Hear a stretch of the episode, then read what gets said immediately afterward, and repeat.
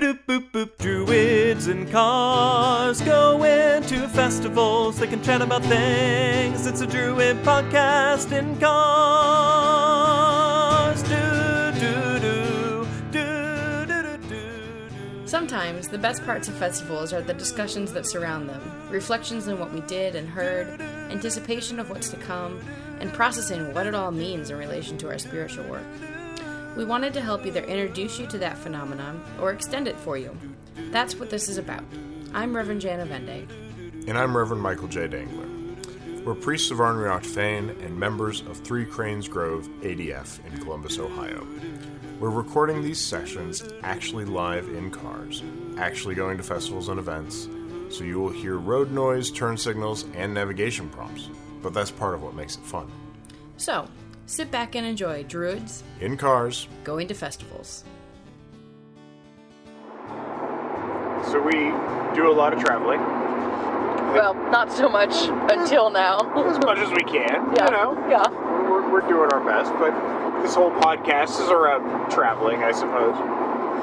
And uh, one of the questions that came in was, what is your travel practice like? Uh, basically, if you stripped your practice all the way down uh, into the most low maintenance, abbreviated, simple practice for camping or uh, for, for camping or for being in a car or in a motel room, whatever. Um, how would you? What, what does it look like? And I, I do a whole lot of this kind of work. I have ever since I got started on this path of paganism, frankly, um, where typically what I'm doing is I'm always finding ways to sort of strip my practice down and, and get it back down to brass tacks. Um, and I guess the, the biggest embodiment of that, or the smallest embodiment of that, is of course the Altoids tin altar, where I took everything and put a Hallows inside an Altoids tin, which is about, I don't know, probably two, two by three and a half inches or something like that. It's two and a half smaller than a it's smaller than a business card. Yeah, So yeah, I think it is on one of the ends. So, uh, but to do that, I got a little cap for a well. Put that in there. I got a, uh, a tea light, which happens to fit perfectly inside. And then I embossed the inside of the, the metal with a tree. And I use that all the time. In fact, I have one beside my feet here in my bag. Yep, mine is also by your feet. Mine's not in a Altoids tin. It's in a slightly bigger tin. Yeah. But Um, but that's what I carry with me, and that's typically what I use uh, when I'm going from place to place. Because for me, fire is at the center, and so I, I want to have something I can make fire with, and something that I can, you know, set there aside and have a fire burning in any place that allows me to do so. Yeah, I have both a traditional tea light and matches, but I also have um, an electric candle. Yeah. electric tea light in mine because not only is it my like uh, you know travel altar but it's also my like hospital travel altar or um, hiking in state parks with you know fire warnings travel altar Yep. um, so I, I use it for that as well Yeah, and I mean, stripping down the hallows is kind of a, a good first step in stripping down your practice. I tend to think if you if you can do everything that you need to do with just a, a flame or a representation of flame, then you're doing pretty well. I tend to think. But I also like to occasionally carry some accoutrements with me, um, and so a lot of times if I'm going someplace. Um, I'll carry the, the little Ada spirits that I've made, which are little wooden one inch by three inch by half inch deep figures, uh, or I'll, I've, I've also started making like resin figures, and I'll sometimes carry those as well, um, which I can mold and, and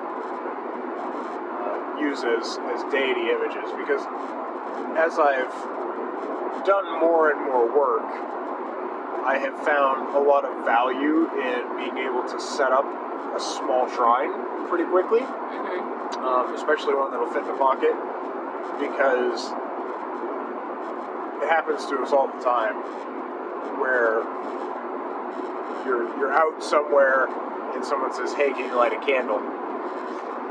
It's nice to be able to do more than just have a candle. Sometimes I went through four years of lighting the flame of hope with just a candle, and uh, that there was a serious strip down of my my work, and I, I, I sometimes want more than that now. So I often carry more than that. Yeah, I'm not a big uh, statue person. So, like, for me, my stripped down travel altar is a. Um, I already talked about the tea light and the electric tea light, um, and the box of matches that fit in there. And then I have a little, like, probably like one teaspoon vial of water Yep. um, and a seashell, which is both my like representation of Poseidon, but also my well, because it's a like a not a conch shell or anything. It's like a clam shell kind of. Yeah. Um, and then I've got a little uh, wire tree, like gemstone wire tree, um, where they're like the copper wire is glued to a rock, and then all the branches have little stones like at the end of each twig. Uh, I don't know if I'm describing that very well, but the the tree itself can fold in half. So when I I can fold it down and, then shut the the tin, uh, so it fits in there. Um, and I have a I had to uh, find a place to get it, but I have a 24 sided die. Um, it's, I, I'm not sure if it's in there right now, but it's normally in there uh, that I can use for taking omens. Yeah. and I've got um, a travel bind rune that a friend made for me. Yeah.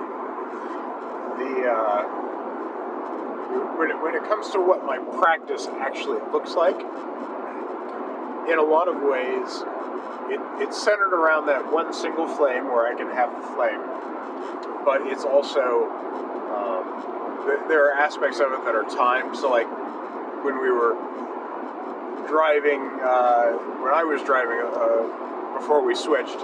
Um, you- you asked me if it if the, if it was sunset because you had you saw me pray. yeah. I, I was not speaking out loud or anything like that, but but you saw my mouth moving, um, and I thought I, was, I I actually I remember thinking I just think this, but eh, whatever. so I I I spoke it terribly quietly because I don't know you were doing something at the time, or I thought you were doing something at the time, um, and. Uh, I mean, you, you recognize the work that I do, um, and so my, my, my prayer there uh, was one of those things that I do at sunset. You know, I, I speak a prayer to the sunset. I used to also light a candle even when I was driving. I, I don't do that quite so often these days. Um, I could have asked you to light a candle, I suppose, but I, I don't do that as often as I used to. I'm not quite that dumb as I once was. Um, but that aspect of it, um, by by setting those time limits and by saying at this specific time I'm going to do this thing, that helps me get around a lot of the other trappings of ritual and religion. Yeah, because you just have to do it wherever you are, whenever exactly. that time is. And and it's the commitment that then creates the connection. Because you're you're living up to the commitments that you've made, you're living up to the piety that you've committed to. Um, that helps to make you feel more connected to the piety that you're doing. I will say that, um, like we, we've talked a lot before about how you don't need stuff, right? Um, but I will also kind of couch that right now with the with the caveat that that sometimes you do based on how you personally feel about it. Yes. Um, so like for me, I can pray without stuff, no problem. But I get a lot more out of it if I have at least a candle. yeah. So like it it can happen and you know does when it needs to. But if I have a preference, I'm at least going to try and light a candle. Yeah. As typically I will as well. I don't have any problem praying without a candle, but boy, do I prefer it. Yeah. That's what I'm saying. Like you don't need stuff, but sometimes it's good to have something if you connect more with that thing. It is, and uh, a fire in particular is a focus. I mean, that's, that's where we get the word focus, is from the Latin word for fire, or hearth. And uh, that, the, the, the action that goes along with the prayer, by doing things in physical space as well as in your mental space, it can kind of solidify. Um, I don't spend a lot of time in places that prohibit fire, frankly. Um, I know there are a lot of places that do. Uh, dorm rooms, in particular, um, your uh, if you're in the, uh, the the military, you're, you're very likely to run into places where you just can't have Yeah, fire. dorms, prisons, militaries, Yeah, prisons. hospitals. Um, but there are always ways kind of around that. If you have a rock um, that that is orange or red or clear, you can use that as well as your uh, as your focus of flame. When I was teaching, my desktop altar had um, a little uh, tree, like a little wire tree, and a little um, dish of water. And then I had a thumbtack, um, or like a push pin that I had up the, the cork board that I would then hang my necklace on because my necklace is a, a fire. Yep. Um, so I would hang the necklace on there, and it would sit. It would like hang down right in the middle, so my fire was in the middle, and then I still had the three things. pictures of that. Yeah, Um, I, I, I sometimes use my initiatory necklace in the same way since I have the same necklace. yeah, that you have. um, and the, uh, the the the connection that it has not only to you know it, it has a fire on it, but to that fire that we deal with with the initiatory current hmm um, is something that is worth exploring and, and dwelling on. I think for a bit, maybe not now, but another time. yeah. Um, I do like that with the necklace. I am. I feel like I am never without that fire. yeah, yeah. Virtual jewelry is is always a good way to And- hold that thing with you. Yeah, to incorporate those things. I I know neither one of us have any tattoos, but I imagine it could be very similar. Um, If you had spiritually significant tattoos that you could use that way. Yeah, I know a lot of people have gotten uh, the the Cosmos sigil. Mm-hmm. that Ian Corrigan designed, uh, which is it's uh, it's on all of our stoles as ADF priests, but at the top it has a wheel uh, for the cosmic the, the cosmic order. At the bottom it's got a spiral, um, and then in the center is the the nine chambered house of Lu or the nine realms uh, of, of this world, and that connects a lot of people to uh, to the cosmos when they when they look at it, and so having it tattooed upon them helps them feel connected, uh, and it always gives them a place to, to work from. So things you can always have with you are good. Yeah. They help remind you of what you're doing and what you're working on, uh, which is always a, a nice and useful thing. When it comes to camping, I know a lot of people bring altars to set up, Mhm. like a an altar to put in their tent or outside of their tent, um, and that is an interesting way to, to sort of create that expression. I enjoyed when we uh, used to camp as a grove, particularly at Brushwood, when we would have like our, our whole campsite and everything. But we had a, a grove altar. Yeah. And so everyone would bring their whatever their stuff that they wanted to bring and put it on that communal altar for the weekend, um, which I always really enjoyed that. Yeah. Uh, when you're camping with other people, it's a, it's a good opportunity to sort of expand your experiences Yeah. and, and figure out what it is that they like and how you can fit into that as well. Um, we've got in the shop, we've got, of course, the, the community altar Mhm. that people can bring stuff and, and set stuff on it.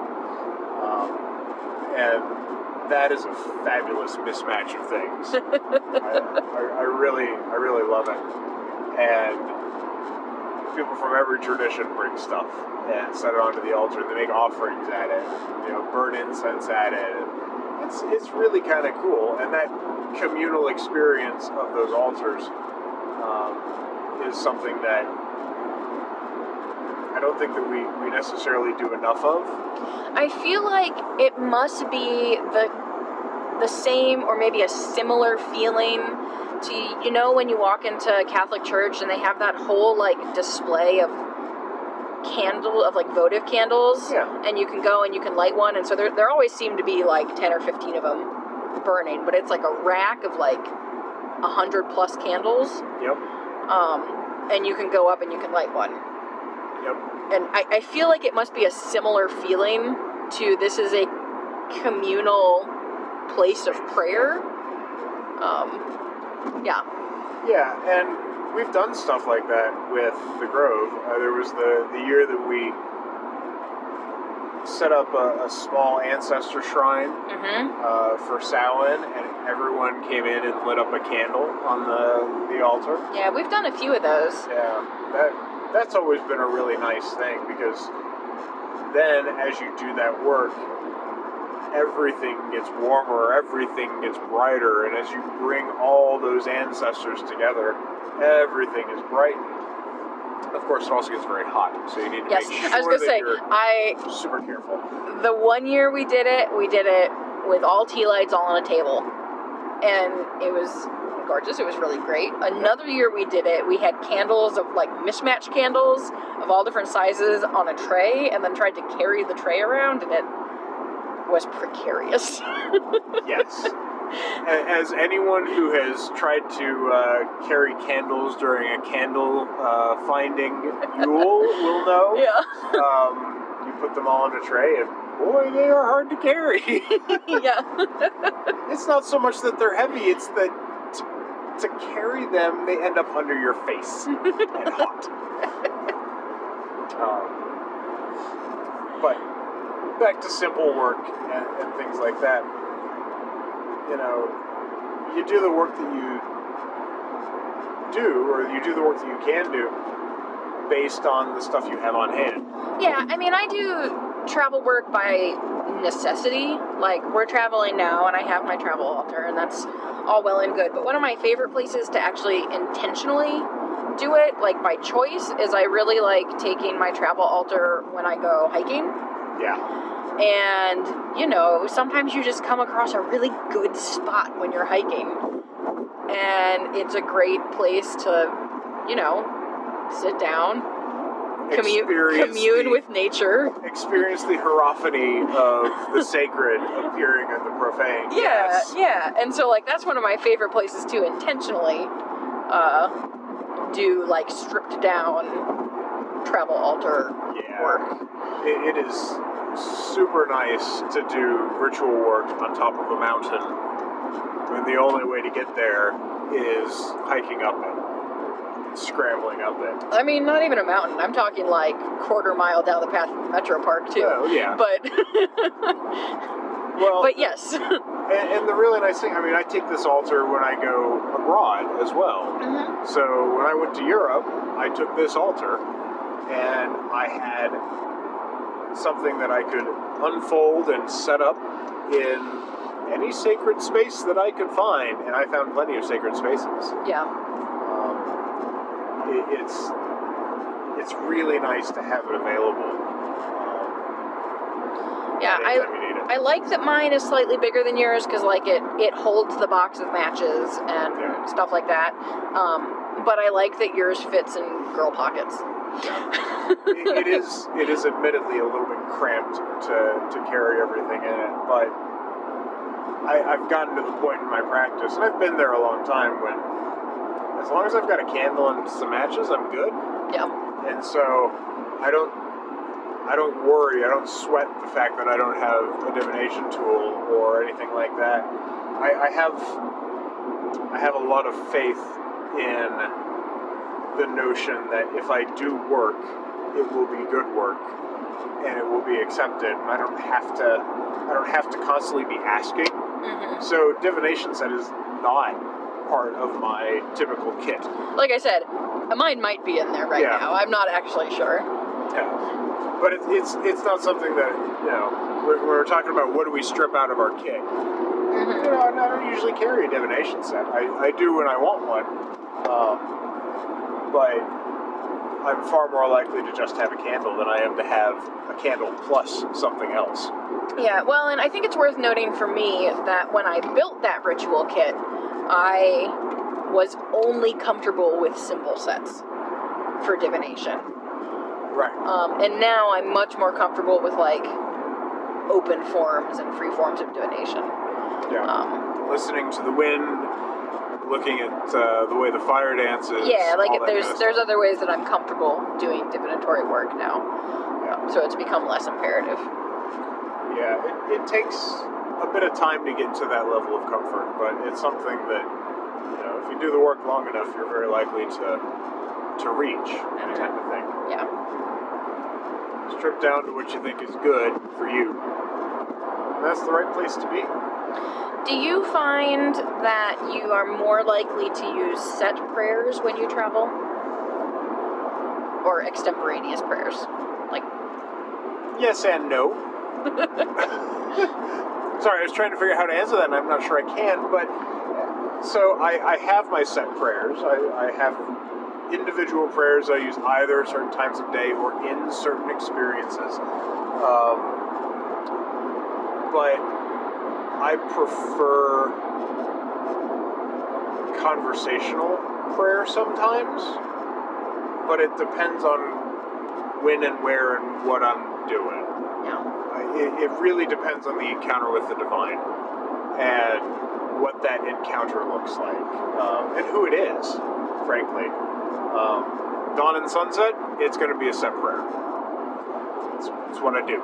Yeah. Um, but if I am standing on top of a windswept mountain with, you know, just this, just my travel altar, and you know, I, I see something that reminds me of, I don't know, Iris. Say, I see a, a rainbow off to the side. I don't have a set prayer for Iris. I'm going to make one up, and it'll be very extemporaneous. Um, so yeah, it just it really depends on on who I encounter. What about you? I think, um, so when I asked that question, I was thinking to myself, well, I do almost entirely set prayers when I travel. That's not accurate. but I cling to routine when I Yeah. travel because everything else is different. And so I cling to the, the little pieces that I can make the same.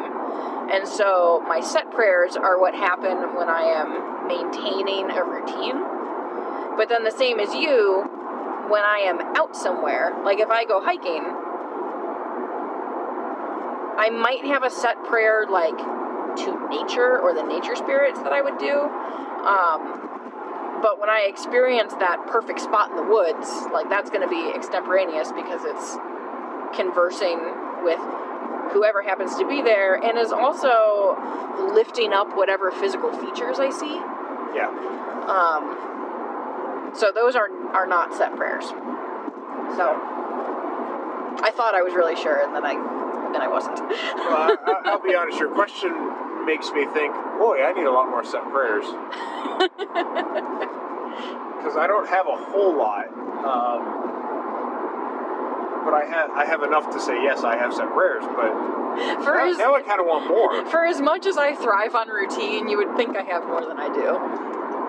Well, it, it's hard when you're out there in the wild uh, to to anticipate the things that you will encounter, Yeah. and and maybe that's part of it because I know I'm going to encounter sunrise and sunset. Th- those happen, Funny thing about the dawn, Yeah. she comes every day. sure does. so maybe if I thought more about the kinds of things that I should expect, I might have more to uh, more of those set prayers to, to make. I don't know. I have to think about that. Maybe I just got to write some prayers. yeah. It's not like there's a prayer day event coming Thing up. coming up. Yeah. Which you know this will probably not be released before, but That's fine. it's every November. It's still coming up, It's just still coming further away. It's every November. We'll, we'll uh, you, you can find our prayer day episode. I think we've got one, don't we? yeah, I We've got think so. one. Yeah, we do. It's a bonus episode, right? I don't know. Early on. I don't know. I don't know. We'll find it. But yeah. Yeah. I'm gonna write some more prayers now. Yeah. Thanks for listening, and there's more to come. We welcome your ideas and questions. If there's something you would like to hear us discuss in a future episode, please drop us a line at druidsandcars at threecranes.org. If you'd like to donate, you can do so at threecranes.org slash donate. Druids and Cars Going to Festivals is a production of Three Cranes Grove ADF in Columbus, Ohio. Our theme song's lyrics were written by Arthur Shipkowski, and the music is written and recorded by Mike Biershank. Learn more about our grove at threecranes.org and more about Druidry at adf.org. As always, keep circulating the tapes and let us pray with a good fire.